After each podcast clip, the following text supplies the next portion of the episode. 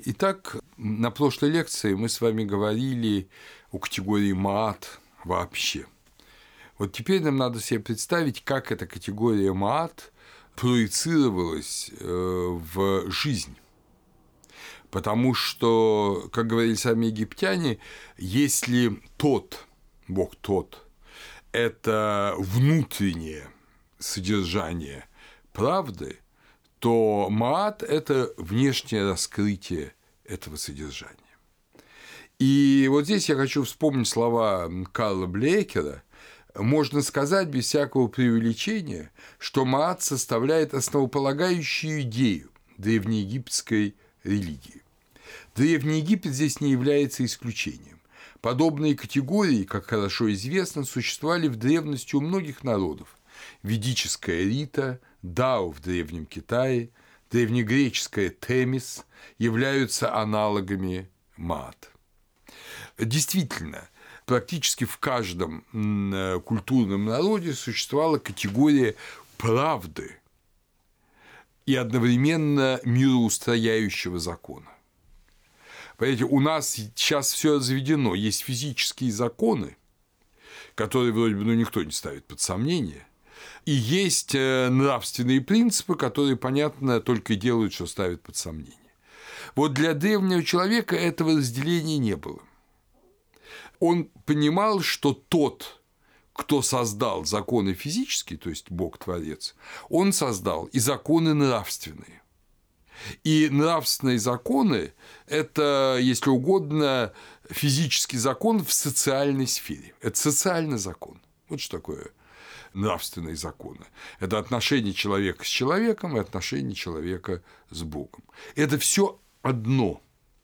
И нельзя, там, скажем, не подвергая сомнению закон всемирного тяготения, подвергать сомнению закон, что нельзя убивать, нельзя воровать, нельзя прелюбодействовать. Это вещи одного порядка. И, соответственно, нарушение закона физического приводит к трагическим последствиям. Да? Если вы скажете, что я не упаду с крыши небоскреба, я полечу, то, понятно, скоро будем убирать лепешку там снизу. Вот, вот точно так же, если вы скажете, что ничего, вот у всех там у многих прелюбодеяния не получались, а у меня я так хитро все построю, что я буду изменять своей жене, и все получится. Не получится. Все равно будет в итоге очень-очень плохо. Вот, или вам, или вашим детям, там как-то как-то это все так отразится, что вы испытаете, вы сполна выпьете эту чашу. Понимаете? Э, вот. Это, опять же, это закон точно такой же. Только он проявляется, может, не так мгновенно, как закон всемирного тяготения, но есть же и другие ведь законы. Ну, например, какие-нибудь облучения, которые действуют далеко не сразу, они не видны, там, а через годы возникает раковая опухоль и так далее. Вот. И действительно, ведическая рита, об этом мы будем говорить, когда будем заниматься Индией, это очень похоже на Маат. Э, Дао, тоже очень похож на мат, но там, скажем, еще очень важный момент, что дао – это и путь, буквальный перевод, э, но это и источник пути. Мат не является источником пути, источником является Бог-творец. А для китайцев дао и то, и то. Но опять же будем говорить подробнее, когда будем говорить о Китае.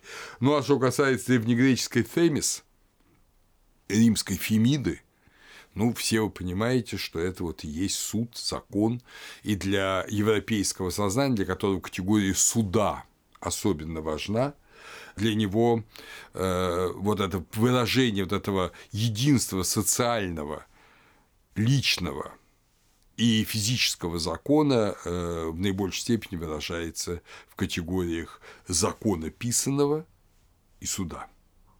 Закон 12 таблиц да, в Риме.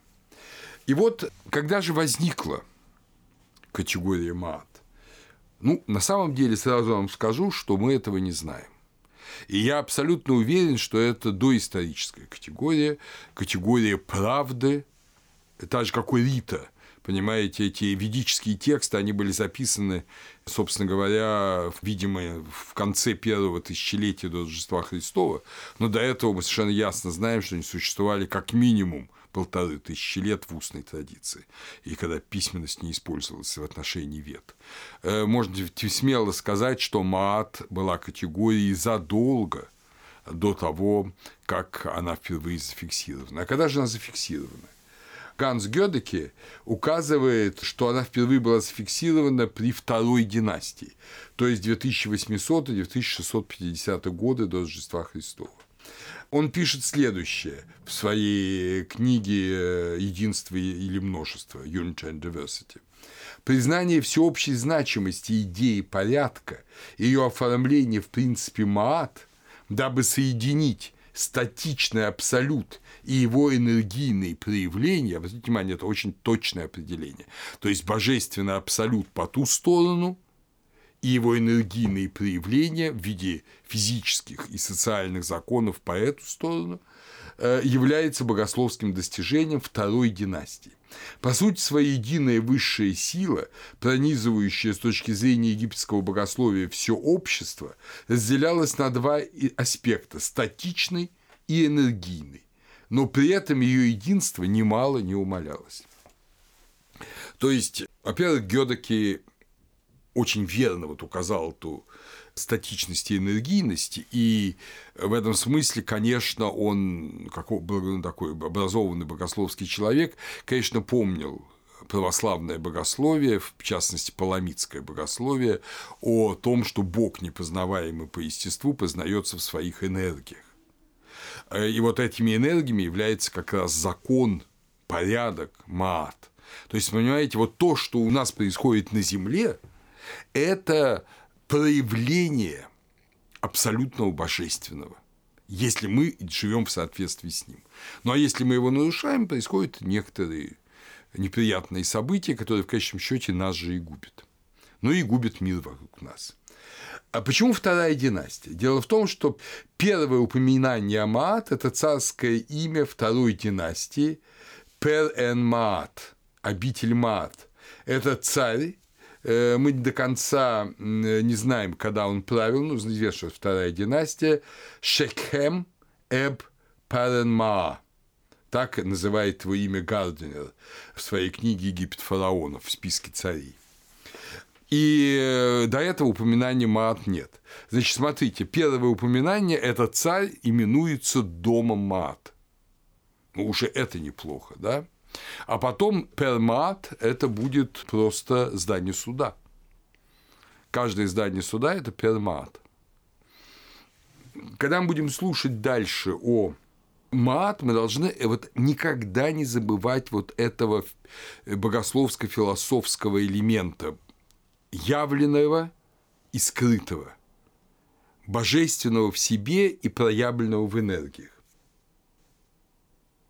У уже знакомой нам дамы Нестанеп Ташеру, дочери верховного священника Амона Пинуджема, которая жила около 950 года э, в Фивах, и ее тексты заупокойные сохранились, сейчас хранятся в Британском музее, там есть такие слова, это 153 речение, э, ну, Б, вот оно сильно отличается. Э, «Я Осирис, который сотворил Маат, дабы мог ею жить Ра каждодневно». Понимаете? Опять же, мы должны понять, что Ра каждодневно – это не Ра по ту сторону нашей земной жизни и нашего земного мира. По ту сторону там нету дней – там вечность. И египтяне это, как вы помните, прекрасно понимали. Каждодневно это значит в этом нашем мире где Ра приходит, да восходит, как солнце, уходит. То есть Осирис сотворил Маат, чтобы ей жил, как мы бы сказали, подлунный мир, чтобы ей жил э, наш мир. Маат – это и закон, и знание закона. И отсюда, конечно, очень важная категория – это суд. Египтяне, как и любой народ, создают систему суда. Суд намного более древнее установление, чем даже царская власть, потому что необходимость разделять социальную правду от социальной лжи, проступок от достойного поступка – это, видимо, вечная обязанность человека. Без этого человеческое общество не может существовать. Тем более все мы прекрасно знаем, что э, в нашей обыденной жизни мы и люди вокруг нас часто ведут себя не лучшим образом. Вот чтобы эти поведения не лучшим образом как-то пресекать, ограничивать, не давать ему развиваться, а давать развиваться лучшему, вот для этого тоже существует суд. То есть суд – это средство хранения и воспроизведения мат. Вот такое великое дело суд. Египтяне знали категорию закона, которая была одновременно и категорией обычая. Это хаб. То есть это то, что принято в соответствии с мат, естественно. И знали слово наказание – себуит – сибуит. Но наказание, как и в русском языке, как в славянском языке, оно же имеет значение научения. Мы же сейчас э, привыкли, там, дисциплинарные наказания, там, место осуществления наказаний. Вот, совершенно забыли, что слово наказание происходит слово наказа, то есть объяснение, отсюда указывать, да, объяснять. То же самое и в египетском языке. То есть наказание не рассматривалось как э, средство, там, скажем, ну, справедливого возмездия. Хотя этот элемент тоже был. Но даже в справедливом возмездии всегда имелось в виду, что наказание э, научает и самого преступника, или уж в крайнем случае с самим преступником делать уж нечего, он совершил слишком тяжкое преступление, соответственно, других людей научает, что не надо так поступать. Надо вам сказать, что египетские наказания, сколь мы их знаем, они были мягче сирийских, и, в общем-то, Египет отличался тем, что мы можем назвать человеколюбием, хотя мы увидим, что всякое было. Правду открыть не всегда легко. Вот в красноречивом поселянине, в тексте, который я вам уже говорил, тексте, который как бы является рассказом о человеке, о простом человеке, поселянине, ну, деревенщине, да, который э, э, решил подать в суд за то, что вельможа его ограбил, отобрал у него землю. Он выигрывает процесс, между прочим, в конце концов, и он оказывается мудрым человеком, и он э, говорит судье, который там тут же ну, там первые же аргументы его заставляют судью обвинить самого поселянина э, в том, что он возводит инсинуации. Он говорит, будь терпелив, дабы ты мог открыть маат. То есть предполагается, что открытие маат э, нелегко. Очень мы часто видим, как цари своим крупным чиновникам, своим э, ну, министрам, как мы бы сказали, это по, я вам уже говорил, что по-египетски это слово «семер» – «друг», так же, как и в греческом «гетайл», да?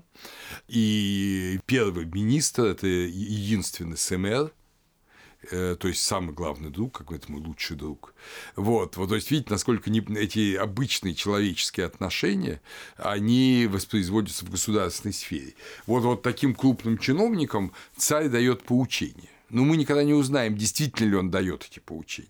Или эти поучения уже были написаны как инструкции, но их чиновники выписывают на своих э, заупокойных комплексах свои, или в своих там папирусах как э, некие принципы, которые им лично сообщил царь.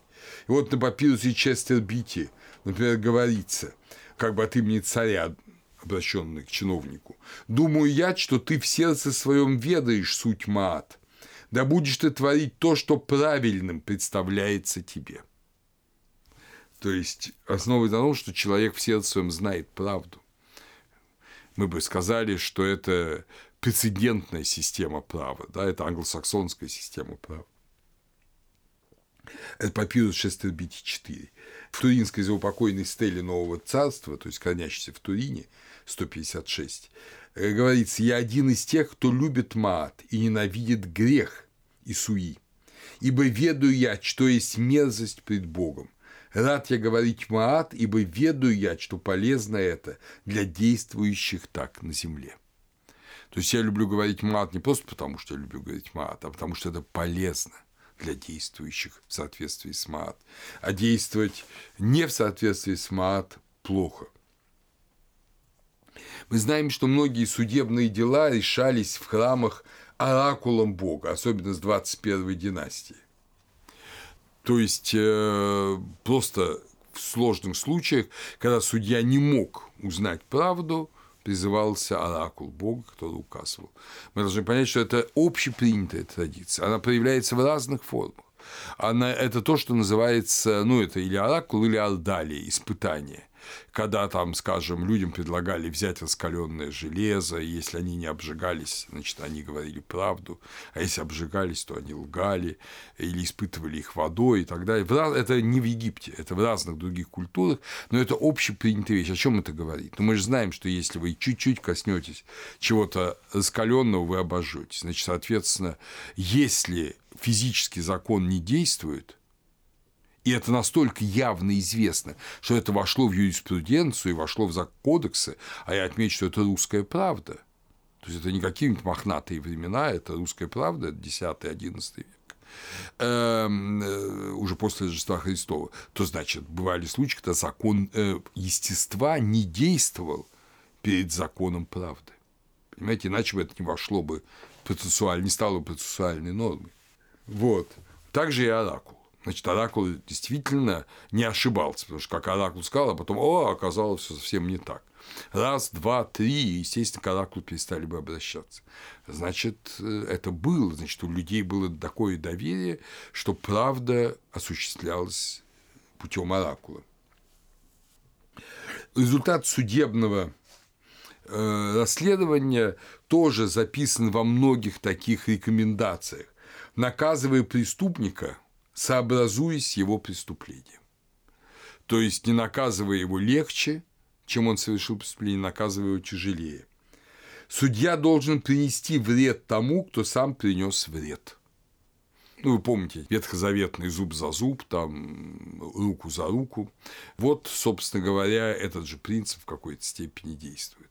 Общечеловеческий принцип. Вы помните, что новый принцип провозгласил Христос, когда, в общем сказал, что мы уже живем мы, христиане, живем уже в Царстве Божьем. И поэтому по отношению к этому миру, который лежит во зле, мы должны себя вести не как часть этого мира, а как граждане Царствия Божьего. Но, естественно, в Древнем Египте такого представления не было и быть не могло. Известный уже нам царь, да, Ахтой, которого давал поучение своему сыну э, царевичу Мерикара – я сейчас цитирую перевод Аркадия Демитчика, ученого нашего русского из Новосибирска, который вот занимался исследованием этого текста, он переводит там соответствующий кусок так. «Говори, Маат, в доме твоем». То есть это поучение будущему царю. «Говори, Маат, в доме твоем, и будут трепетать перед тобой вельможи страны». Признак владыки – праведность сердца. Это просто можно сейчас записать там где угодно – передние покои внушают трепет за дворком. То есть, э, говоря русской поговоркой, какой поп, таков приход. И правитель должен говорить правду. Должен говорить правду. Понимаете, правда обязательно. Ложь в устах правителя разрушает все от его личной жизни до государства и даже до международных отношений. Намар Хасюта примерно в это же время, при 13 династии, э, написал в своем заупокойном тексте когда муж, ну, имеется в виду муж, э, вот вир, то есть когда политический человек, да, мы так скажем, не муж, в смысле муж жены, когда государственный человек находится на месте своем, то есть ведет себя в соответствии с мат, горожане в вечном благополучии и прочно процветание. Вот принцип совершенно простой. Поэтому лезть это или не лезть мы сказать не можем, но э, в панигирике Рамзесу э, Великому Рамзесу II в кубанской стеле говорится «Язык твой – престол Маат». То есть не просто ты говоришь в соответствии с Маат, а ты этот жертвенник Маат. Ну что самое главное в храме? жертвенник, совершается жертва. И оказывается, совершение правды, говорение правды – это великая жертва.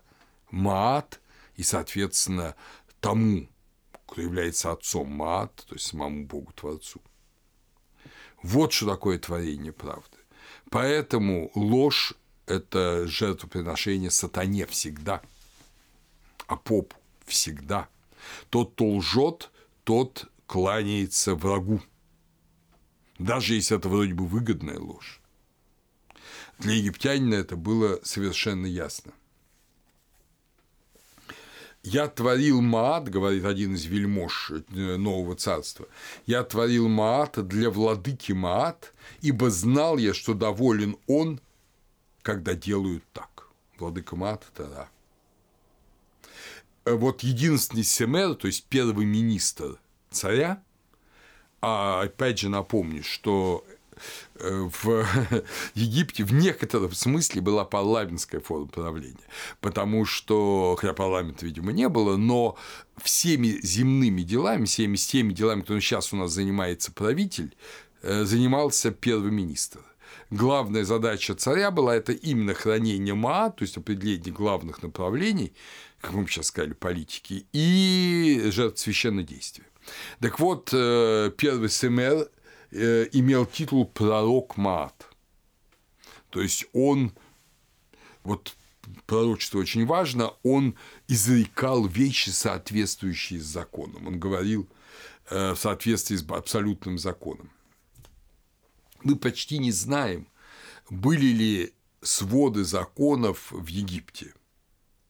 У нас есть практически одно указание, ну, может, еще какие-то есть, но хорошо известно ученым одно указание – это вообще интересные очень очень интересные тексты. Это тексты из э, гробницы как раз э, единственного друга, единственного сэмера Тутмоса III Рехмира – и там э, сам Тутмос III, как бы, да, поучает этого визира, этого Рихмира, поучает тому, как он должен вообще находиться в этой судебной зале. Там все это описано, что он должен сидеть на такой определенной подушке, на э, кресле со спинкой, то есть вот это курульное кресло древнего Рима, да, то есть это очень все древние вещи, судейское кресло с высокой спинкой, которое сейчас у нас используют в суде.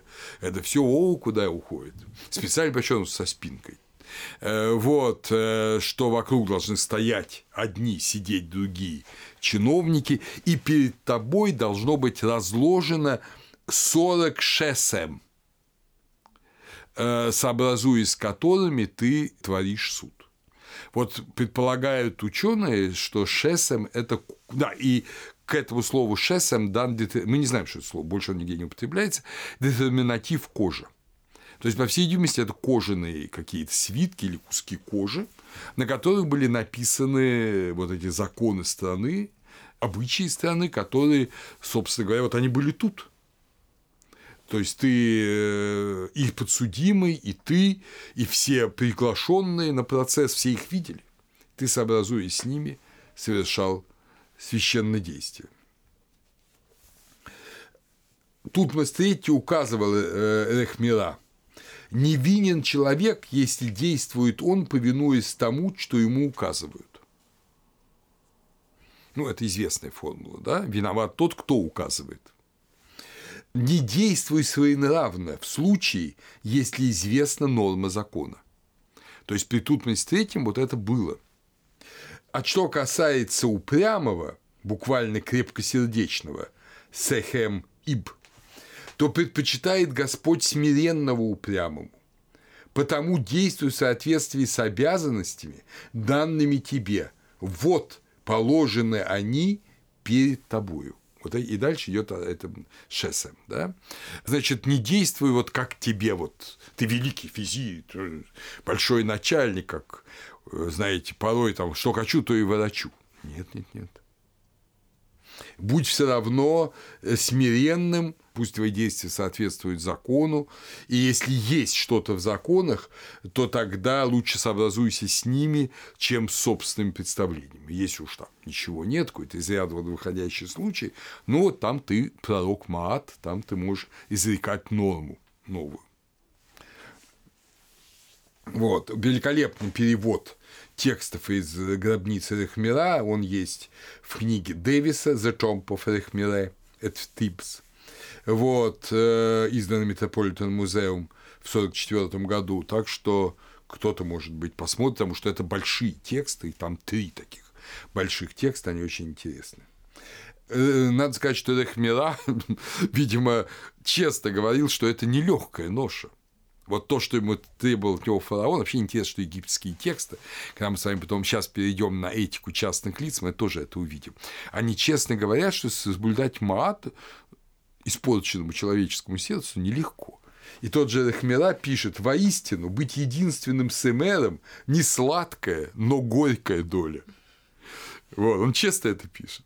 Потому что там не куражиться тебе приятно, а, может быть, часто смирять себя – да, да и опасно не перед царем, а перед Богом совершить неправильный приговор.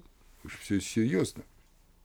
Ну, как вы помните, в поздний период э, египетские судьи носили статуэтку Маат у себя на груди.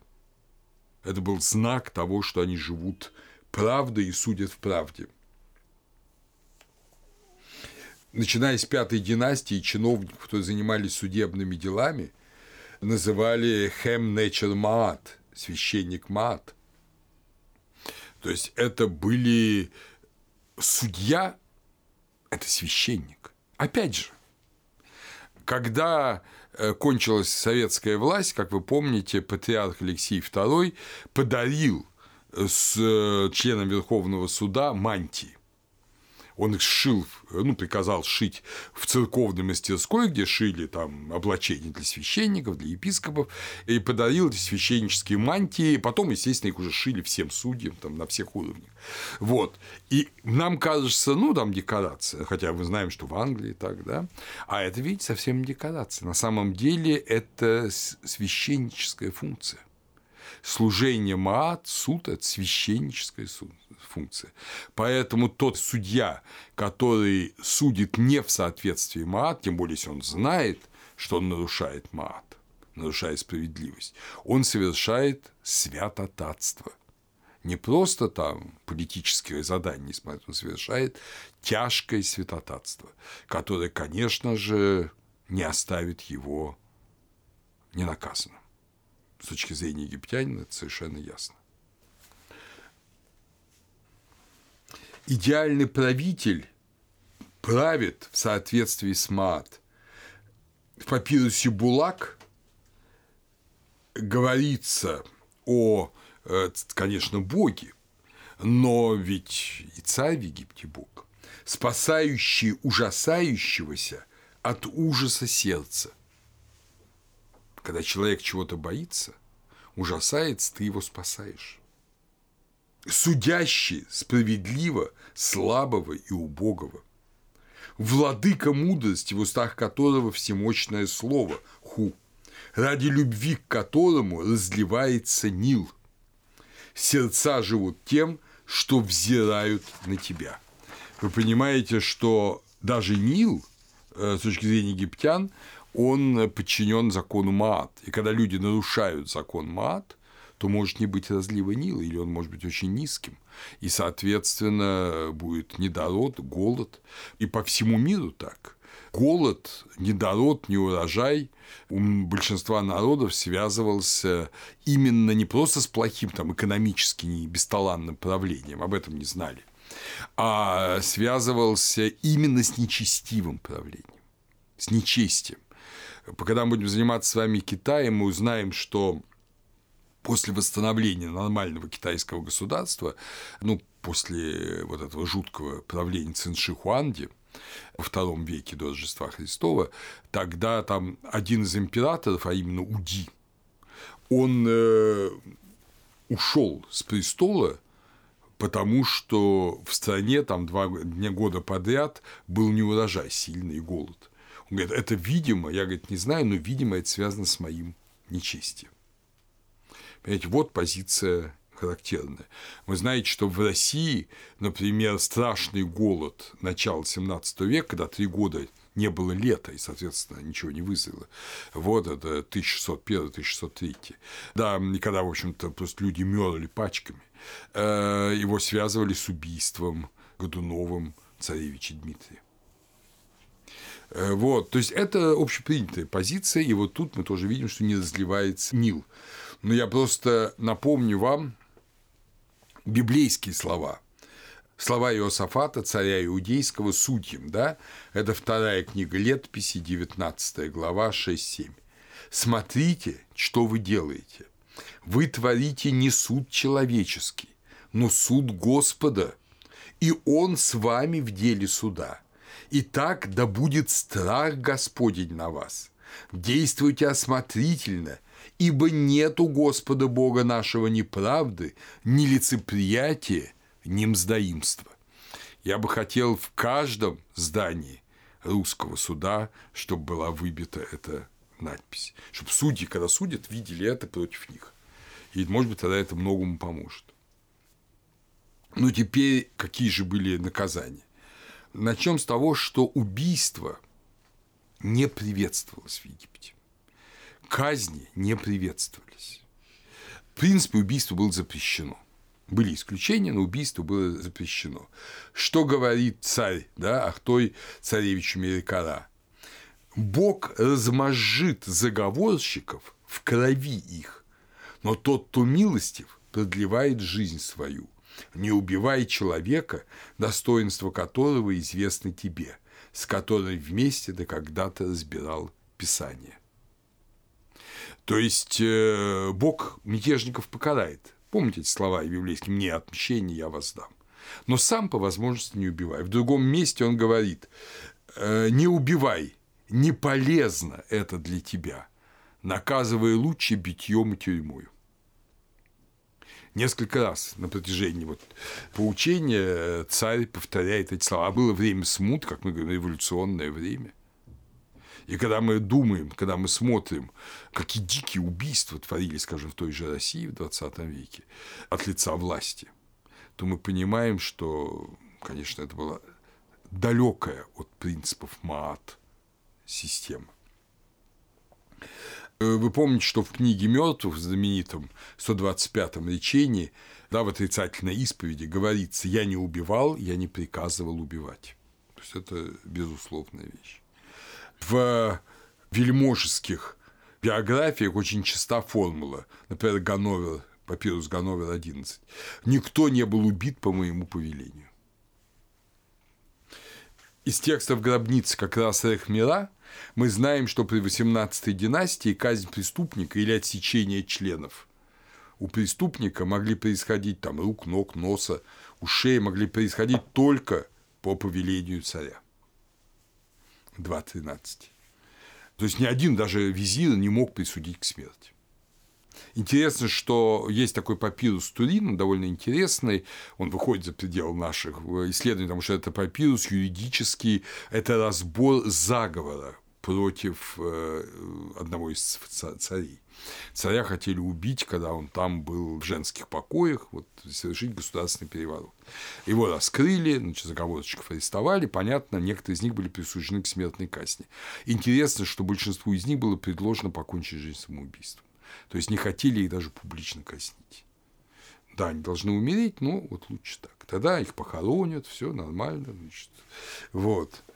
То есть это тоже был некий акт милости. Понимаете, может быть, конечно, жестокий, но ведь они задумали жестокое. Понимаете, убили людей немало. Э, вот, убивались, правда, пленные. Вот, например, э, Стелла Амады говорит о том, что пленных убивали. Но мы не знаем, где и когда и как часто. В ранний период, безусловно, это было, это на палетках раннединастических эти изображения ужасных обезглавленных трупов врагов, головы которых лежат между ногами. Вот это все есть, но потом это, видимо, старались сделать как можно реже. По крайней мере, Геродот очень вызывающий мое доверие греческий историк, который сам бывал в Египте и знал, он говорит, что египтянам не дозволено убивать даже домашних животных, кроме свиней, быков, телят и гусей.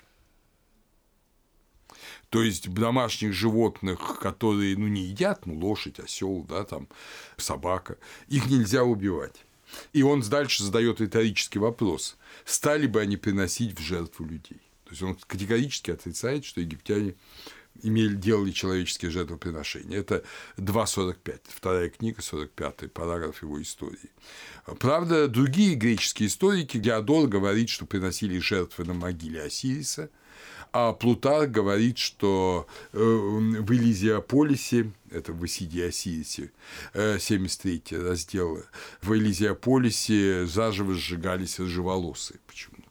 Пишет, потому что они были связаны, как казалось, они связаны с Апопом. Но, вы знаете, Египет большой, и периоды были разные как и в нашей стране, собственно говоря. При Александре Первом не было совершено ни одной смертной казни а при Иосифе ужасном, сами знаете сколько. Поэтому э, вот э, Египет тоже, видимо, был неоднороден в этом смысле. Но интересно, что Порфирий, у него есть такой трактат у Порфирия, помните, у него есть египетские мистерии, и есть трактат о воздержании.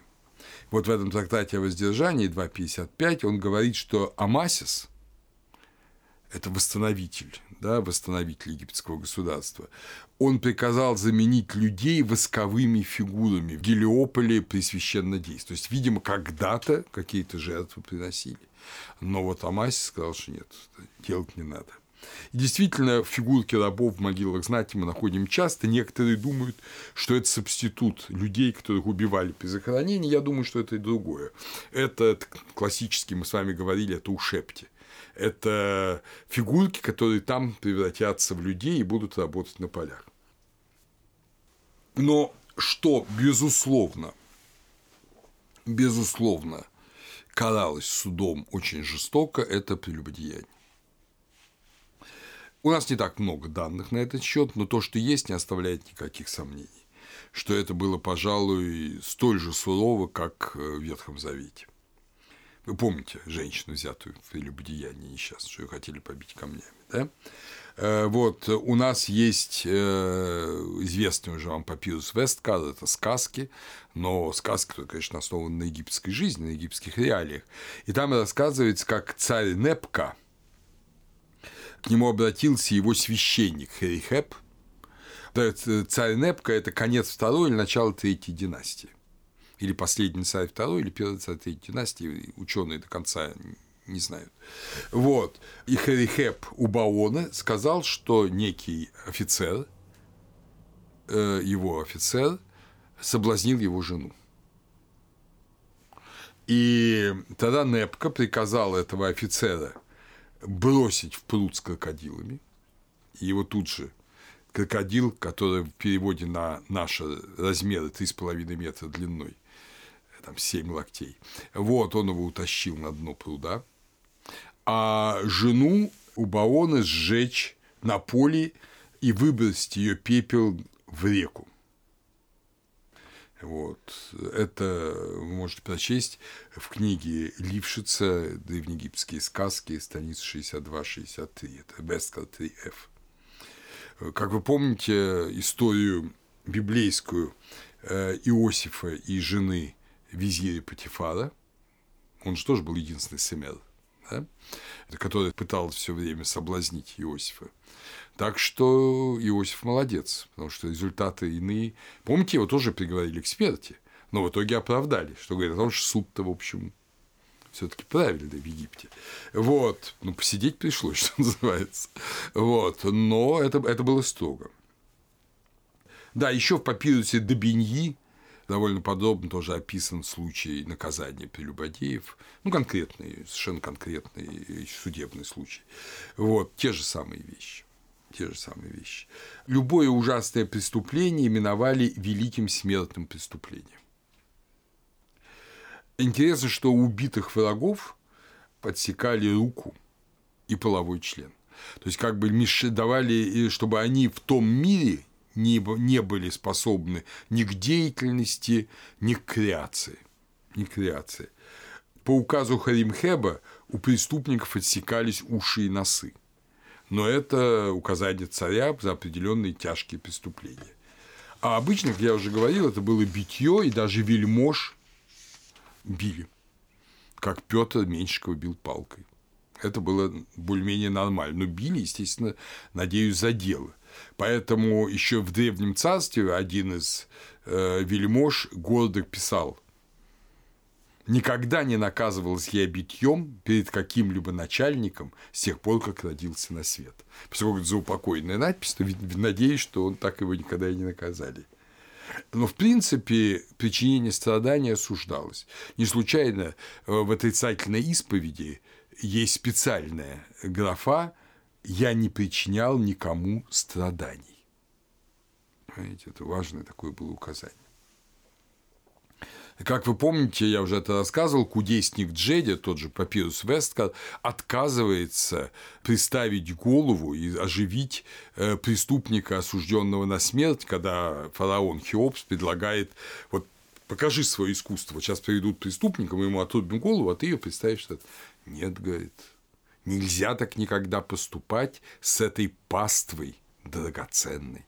То есть даже преступник он паства драгоценная. Приведи лучше гуся, вот отруби ему голову, я все сделаю. Что и сделал. Вот. Вот таково. И опять же вернемся к нашему Рехмера. Все-таки замечательный текст. Напомню, 1490-1436 года до Рождества Христова.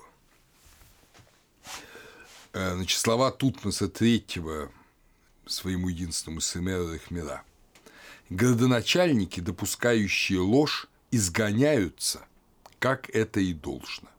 Но ты успешно исполнял эту должность, творя Маат. Творение правды – вот что должно делать Семеру. Семер – истинный страж Маат, начиная со времен Бога, то есть со времен первоначальных. И вот что говорили о главном писце Семера. Писец Маат говорили о нем. То есть это секретарь. Понятно, секретарь часто хуже самого чиновника, а здесь он писец Маат. Тоже очень важно. Сам же Рехмера писал, говорил, знает Бог то, что в человеке, видит очи его, наклонности человека во все дни жизни его. И дальше говорит, Семер у всех на виду. Воды и ветер разглашают все, что делает он. То есть э, ничего скрыть нельзя. Как, собственно говоря, и любой крупный начальник. У нас там иногда пытаются что-то скрыть, но вы знаете, что есть антикоррупционный комитет, все раскрывается, все тайное становится явным. И это неизбежно, и никуда от этого не деться. Это было известно, если говорить египетским языком, с тех пор, как правил Бог на земле. Вот. И если уж мы говорим о Рехмера, то вот, значит, что какое э, удивительное указание дает ему царь. Окружи страхом себя, чтобы тебя боялись. Друг царский, ну, Семер, да, это тот, которого боятся. Но уважать Семера будут только, если он творит мат. Если же кто-либо слишком часто действует страхом, то во мнении людей он не совсем прав, и они не скажут о нем – вот это человек. Так что вы представляете себе, что да, страх перед властью нужен, люди должны бояться, что э, правитель накажет, но только окружите, только действуй в соответствии с правдой. Теперь перейдем к такой вещи, как личное благочестие э, от государственного. Само выражение личное благочестие personal piety. Впервые использовал Брестед, Джеймс Брестед в работе э, Development of Religion and Thought in Ancient Egypt. Это старая работа, она издана была в Нью-Йорке в 1912 году. У него была там специальная десятая глава «The Age of Personal Piety». Age, то есть эпоха. Что же это за эпоха? об этом же феномене написал Гун в книге «The Religion of the Poor in Ancient Egypt». Journal of Egyptian Archaeology, это была опубликована статья в 1916 году. Почему так точно? Почему эпоха, почему религия бедных? Это интересное одно археологическое явление, о котором мы мало знаем, но которое очень существенно. Дело в том, что во многом это понятие сформировалось благодаря находкам близ деревни, которая сейчас называется Дейр-эль-Медина. Это деревня на границе пустыни на западном берегу Нила напротив Фив,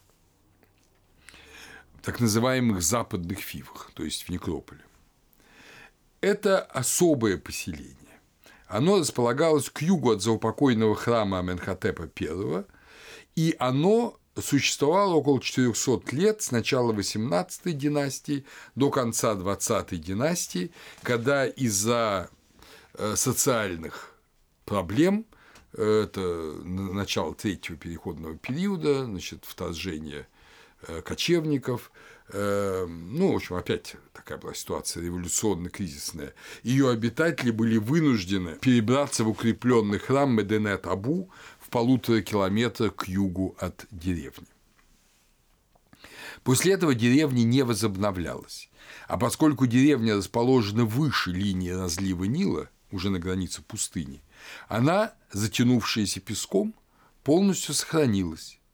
Хотя ее в XIX веке, когда ее нашли, ее стали грабить, и часто мы толком не знаем, откуда непосредственно, из какой части деревни, из какого дома принесен тот или иной обелиск и так далее.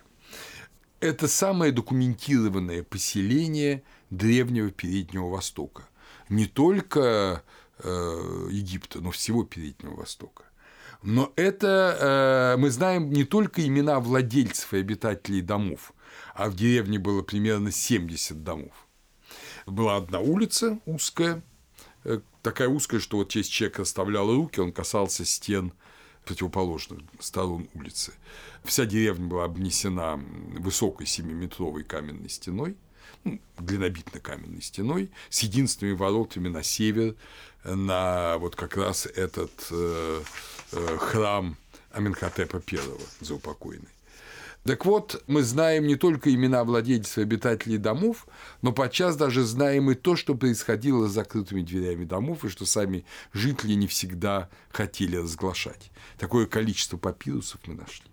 Это, конечно, говорит, во-первых, о том, что мотивные стелы, папирусы, что, конечно, грамотность, как помните, я на одной из лекций говорил, что один ученый считал, что грамотность была участью 5% населения Египта. Мы видим, что это совсем не так.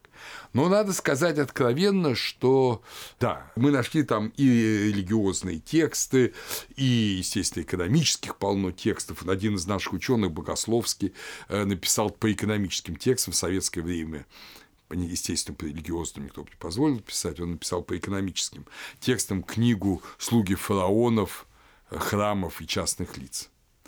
И это не случайно. Дело в том, что это особая деревня. Это деревня, где не пахали и не сеяли, или, по крайней мере, если и пахали и сеяли, то очень мало. Это деревня, где жили художники, скульпторы, архитекторы Фиванского заупокойного комплекса и, видимо, жрецы, которые совершали заупокойный обряд. То есть это были простые люди, но это были культурные люди, глубоко культурные люди. То есть это было то, что мы бы с вами назвали бы любимым русским словом интеллигенция. И вот эта деревня в этом смысле совершенно уникальный памятник, который э, действительно сохранил очень много.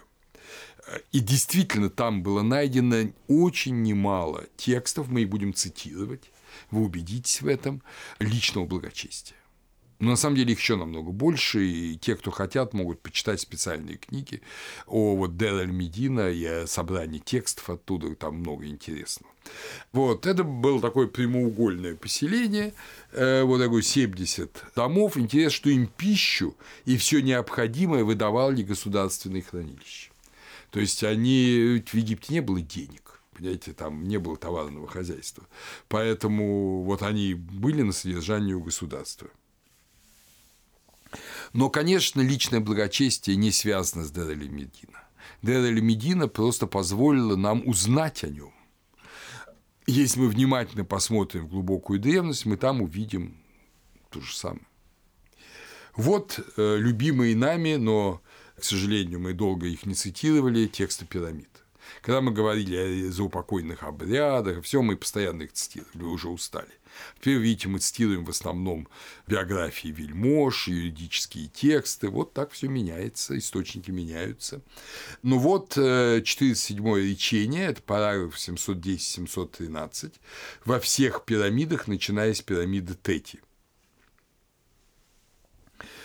Опять же, представьте себе, это шестая династия, значит, это уже вот Дер Медина существует с 18 династии, а это шестая династия. Это где-то 2300 годы до Рождества Христова. Я очищаю себя, я восхожу на чистый престол свой, пребывающий на небесах. Фолкнер уверен, что там в некоторых пирамидах есть третье лицо, то есть Неферкара Сея очищает себя. Но он уверен, что там особенности языка такие, что первоначально это использовалось в единственном числе и использовалось любым умершим. Понимаете, не обязательно царю. И всегда это должен был говорить сам умерший. Поэтому он переводит на английский язык первым лицом. «Я очищаю себя и восхожу на чистый престол свой, пребывающий на небесах. Буду я вечен, и прекрасный престол мой будет вечен. Обретаю я чистое место мое на носу ладьи Ра. Грибцы, везущие Ра, везут они и меня. Грибцы, везущие Ра кругом Акаема, этого всего мирового целого, везут они и меня кругом окоема. Отверсты уста мои для меня, открыты ноздри мои для меня, отворены уши мои для меня, дабы мог я различать слова, дабы мог я рассудить двух соперников, дабы мог я обращаться с речью к тому, кто более велик, чем я. Ра очищает меня, Ра охраняет меня от всякого зла, воздвигаемого на меня. На первый взгляд это обычный текст очищения, но в нем есть оговорка, дабы мог рассудить двух соперников. И поскольку мы с вами уже долго изучали египетское богословие, мы знаем, что эти два соперника – это, конечно, горы Сет. Это тяжба горы Сета. И мы знаем, что в этой тяжбе нельзя, как у нас любят говорить, все неправы или все правы по-своему. Египтяне были совершенно уверены, что один прав, другой не прав. Никакого относительности, релятивности тут не допускалось. Поэтому он очищает себя, и Ира его очищает, чтобы он мог различить добро от зла. То есть это важнейшая категория. Если человек различает между добром и злом, между Маат и Сефет, если говорить по-египетски, да, то он э, имеет шанс быть на ладье быть одно сра, да? Если он не различает, не отличает правду от лжи, правду от греха, то, соответственно, он спастись не может. Он не может быть на ладье Он должен быть среди врагов Ра. Соответственно, должен быть обречен на страдания. Таким образом, идея чистоты проверяется – идеи развлечения, отличения правды от неправды. И это уже в тексте пирамид. Вот как это важно. Египтяне часто говорили о себе, что они добры и человеколюбивы. То есть э, Всегда ли они такими были, как во всем мире? Не всегда. Очевидно, что кто-то был и не очень добрый, не очень человеколюбив, и такие вещи мы встречаем в разных сказках и повестях, и историях. Э, но важно, что они подчеркивали в своих заупокойных текстах это. Почему? Потому что это считалось добродетель добродетель. Это и э, в Луврской стеле С-41, и в папирусе Анастасия 1, 2, 6. Вот, мы всюду встречаем это выражение, что э, я добрый человек любив. В поучении Птаххотепа, о котором уже много раз говорили, да, это поучение, в общем, относится к четвертой династии, видимо, э, говорится, что человек миротворец и дружелюбец получает награду в дни невзгод.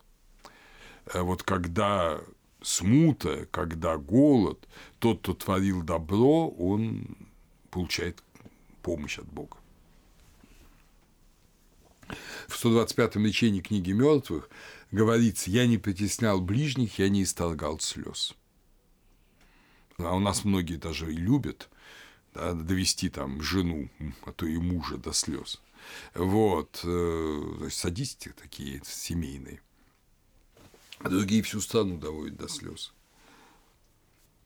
Но вот египетская норма, что это уже исповедь, это же отрицательная исповедь, это уже норма общая. Я не притеснял ближних, своих домашних, своих там рабов, своих слуг, э, и я не исторгал слез. Был я отцом для сироты, мужем для вдовы, покровом замерзающему. Папирус Гановер 11. Э, вы можете сказать, какой же замерзающий в Египте. Это вы не знаете. Зимой в районе Гизы ниже нуля температура. Там э, зимой, и зимой и ночью. Зимой и ночью. Вот как-то попал к великим пирамидам наш великий философ Владимир Соловьев и чуть там не околел, даже по этому поводу стихотворение написал. Так что это актуально. Значит, э, Петри в своем исследовании о Дендере собрал очень много, в основном остроконов, то есть это черепков, на которых были небольшие надписи. И вот, например, одна из этих надписей «Я спасал несчастного из рук того, кто более могущественен, чем он». Возможно, это просто человек учился правильно писать. Понимаете, возможно, эти черепки использовались в учебных целях. Но важно, что это была норма. Норма. Я спасал несчастного из рук того, кто более могущественен, чем он. А тот же Птахотеп, опять же, глубочайшая древность, еще до Уноса, до текстов пирамид. Если ты начальствующий, выслушивай жалобщиков с терпением, не останавливай их, покуда они полны тем, что намерены сказать тебе. Тот, кто в невзгоде, желает облегчить свое сердце даже больше, чем победить в суде. Знаете, какая мудрость? Да, Птахотеп 17.1.6. Вспомним строки 57-го э, столбца, вернее, слова 57-го столбца памятника мемфисского богословия о том, что все кау были созданы, все хемсты определены, от которых пища всякая и все потребное, и для тех, кто делает угодно, и для тех, кто делает ненавидимое. Но жизнь дается мирному, а смерть преступнику. То есть, понимаете, вот эта идея мирности, идея следования Маат, она соединена с жизнью. А идея преступления, то есть отрицание Маат, соединена со смертью. Это основополагающий богословский принцип, который простые люди, может, там и не читали Мемфис, памятника мемфисского богословия, который сейчас мы можем в Британском музее посмотреть. Но они это знали внутренно. Эта правда была растворена в людях. Это и есть настоящий плод религии. Настоящий плод религии – это не то, что все становятся богословами, как там Василий Великий, а настоящий плод религии, когда все становятся понимающими правду и отличающими правду от неправды. Вот это должно быть и у каждого человека. В книге «Врат» говорится, что духи, отмеряющие участки умершим на полях тростников, благожелательны вы к тем, кто существует, и неблагожелательны вы к тем, кто не существует. Но понятно, что речь идет не о полном несуществовании, а о несуществовании как личности, о чем мы с вами уже говорили. Это книга Врат 1.262. В поучении Ани, тоже замечательном поучении, да, писца Ани своему сыну, он говорит сыну, увидишь ты дело Божье, когда поражает он того, кто поразил тебя. То есть не ты мсти, а эти, опять же, эти же слова «мне отмщение я воздам». Да? Это поучение Ани 8, 15, 16. Один из умерших вельмож в своей гробничной надписи, это Уркундан 4, 61, 65, говорит, обращаясь к живым, «Я обращаюсь к вам, живущие на земле. Внимайте и творите добрые дела, подобно тому, как я творил их, и вам будут делать так же» то есть обычный принцип. В другом месте возвращает Бог зло тому, кто творит его, и маат тому, кто не сводит ее на землю. То есть каждый, кто творит правду, он не сводит ее на землю, божественную категорию не сводит на землю. Каждое наше слово правда, каждый наш поступок праведный, он не сводит божественное на землю. А каждый наш неправедный, лживый поступок, он уничтожает божественное на земле, и божественное уходит с земли, соответственно, без Бога не до порога. Гардинер, сэр Аллен Гардинер в своей египетской грамматике в параграфе 357 приводит э, известную египетскую поговорку, которая тоже нам понятна, и, э, по-моему, она присутствует много где.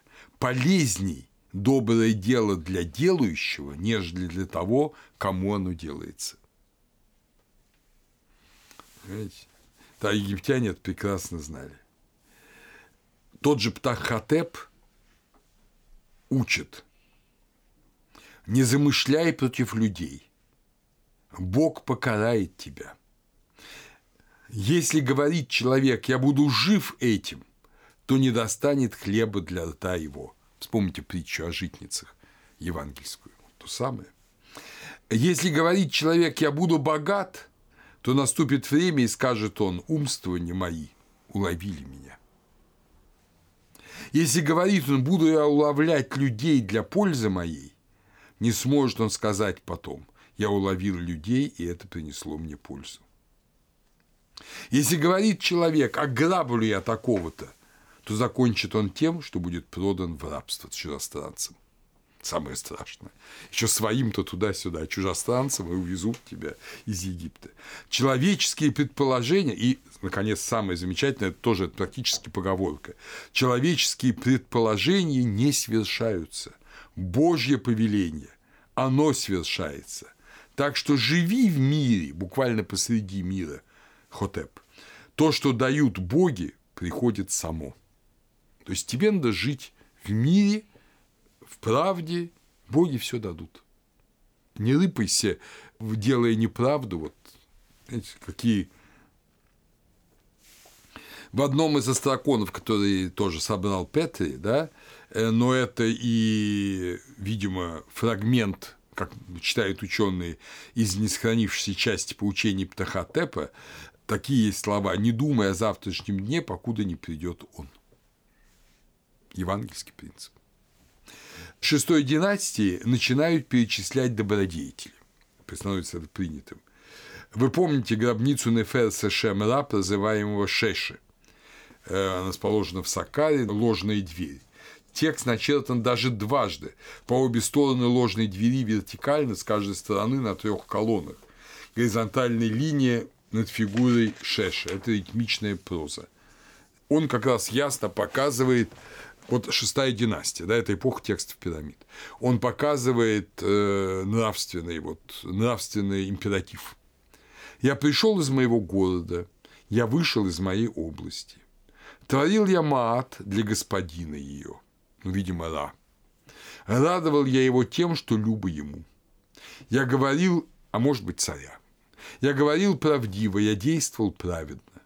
Я творил справедливое, я повторял справедливое. Всюду мат присутствует. В египетском языке всюду присутствует мат. Я находил подходящее время, чтобы быть у людей на хорошем счету. Я судил между двоими так, чтобы удовлетворить обоих.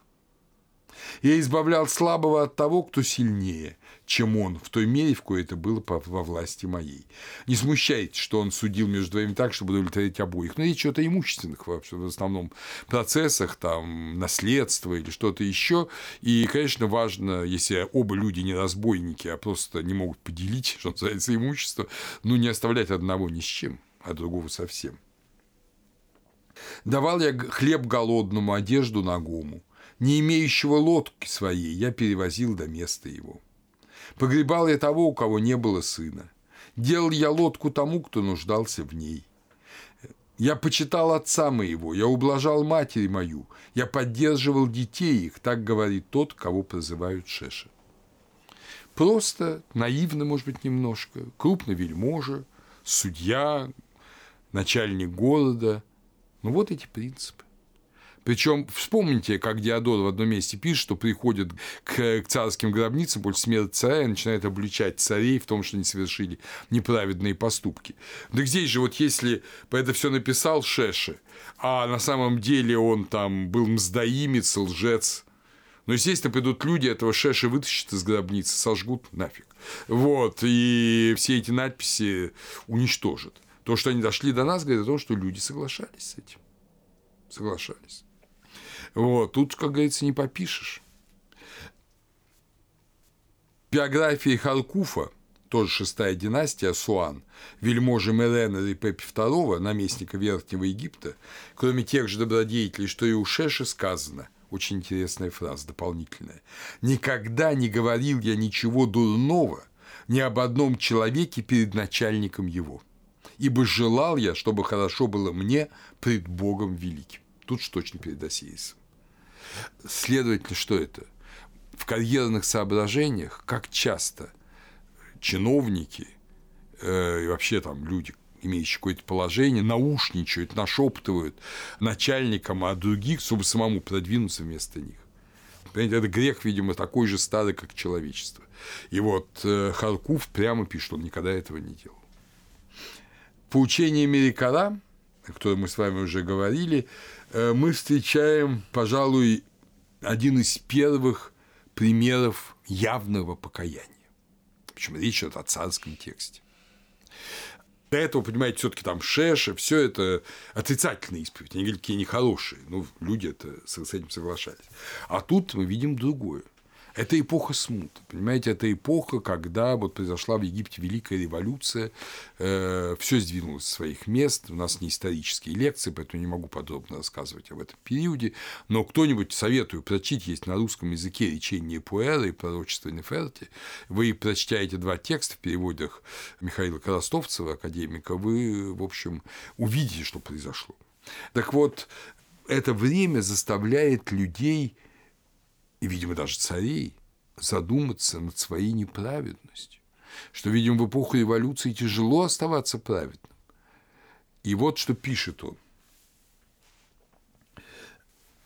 Значит, пишет царь Ахтой, Непкаула, по всей видимости, так там мы догадываемся.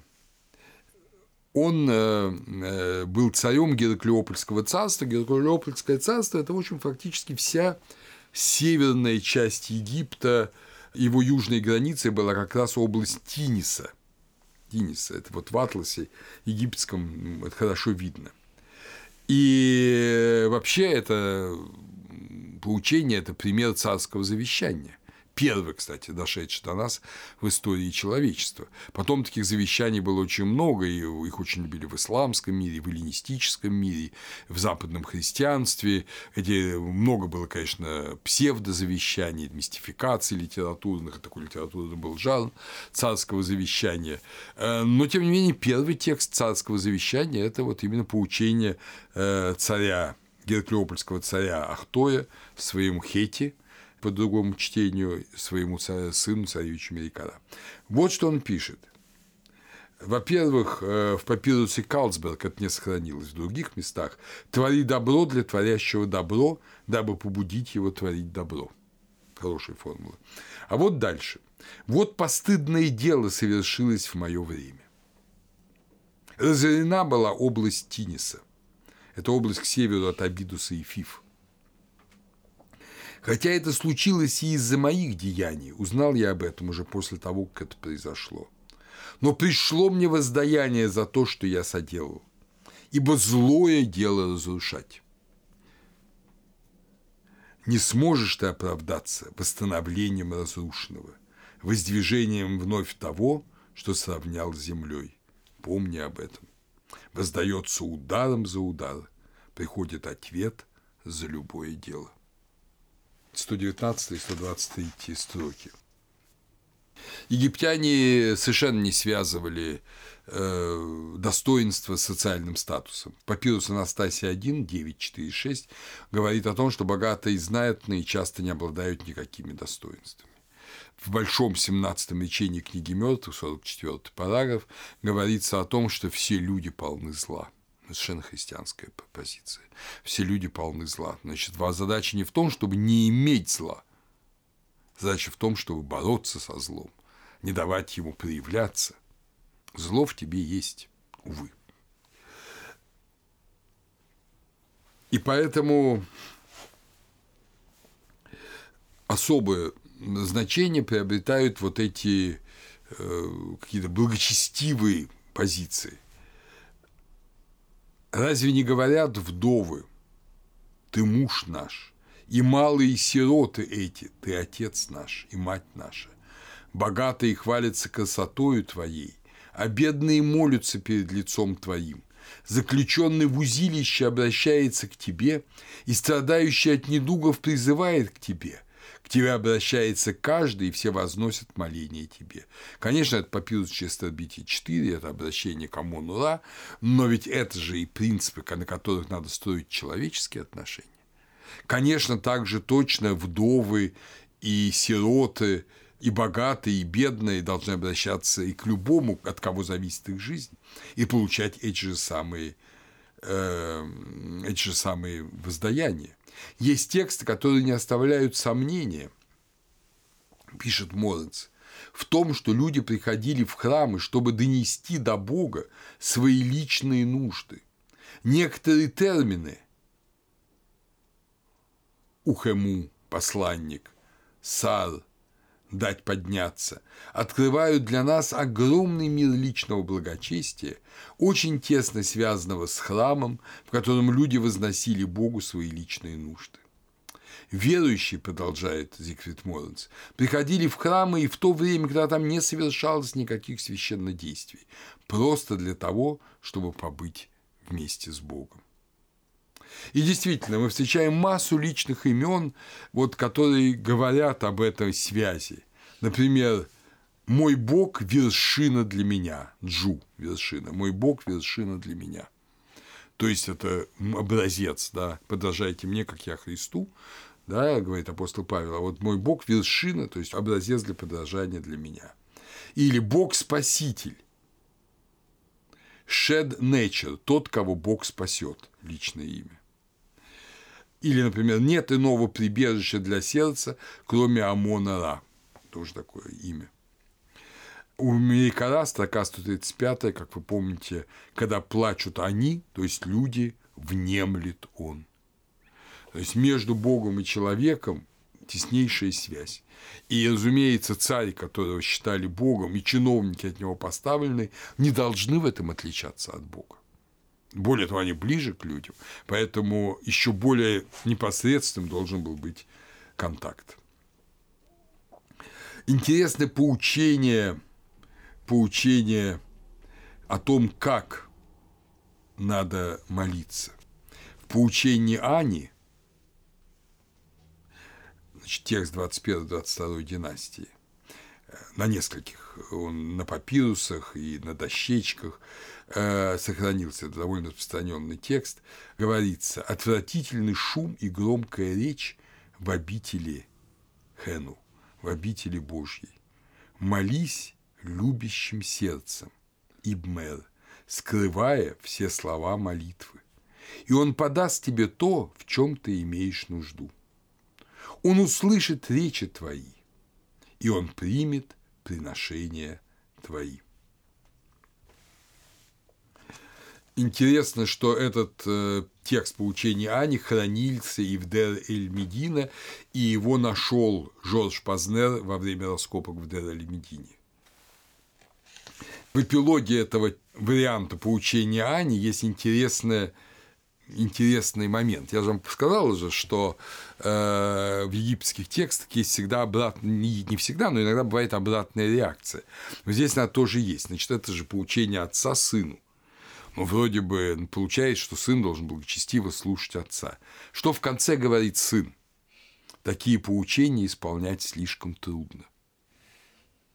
Очень живое, правда? Вот это жизнь. Это жизнь. Интересно, что египтяне не боялись изображать жизнь.